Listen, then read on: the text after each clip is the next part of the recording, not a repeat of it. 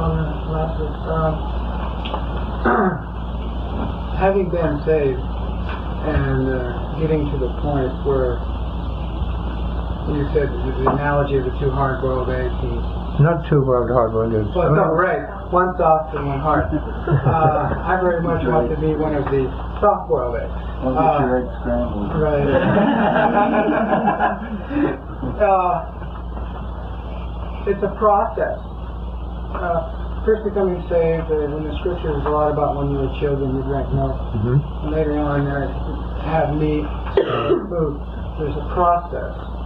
Uh, in the West, uh, I, as I've discovered Orthodoxy, there are, I found specific and tangible things to assist in that process, uh, spiritually. Uh, um, what would you, re- like I instruct my children in their ways as they grow up, what would you say to someone who has just discovered the East?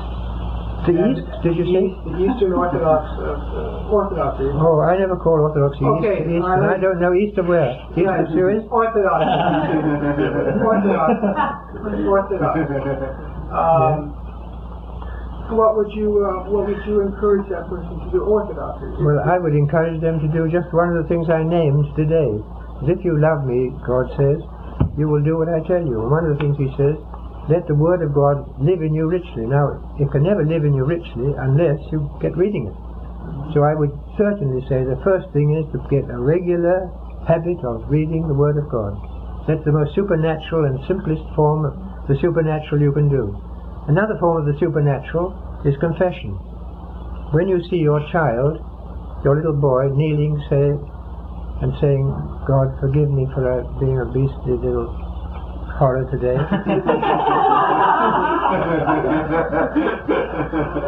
then you are watching something supernatural because we never confess naturally. We always excuse ourselves. or oh, we confess other people's sins.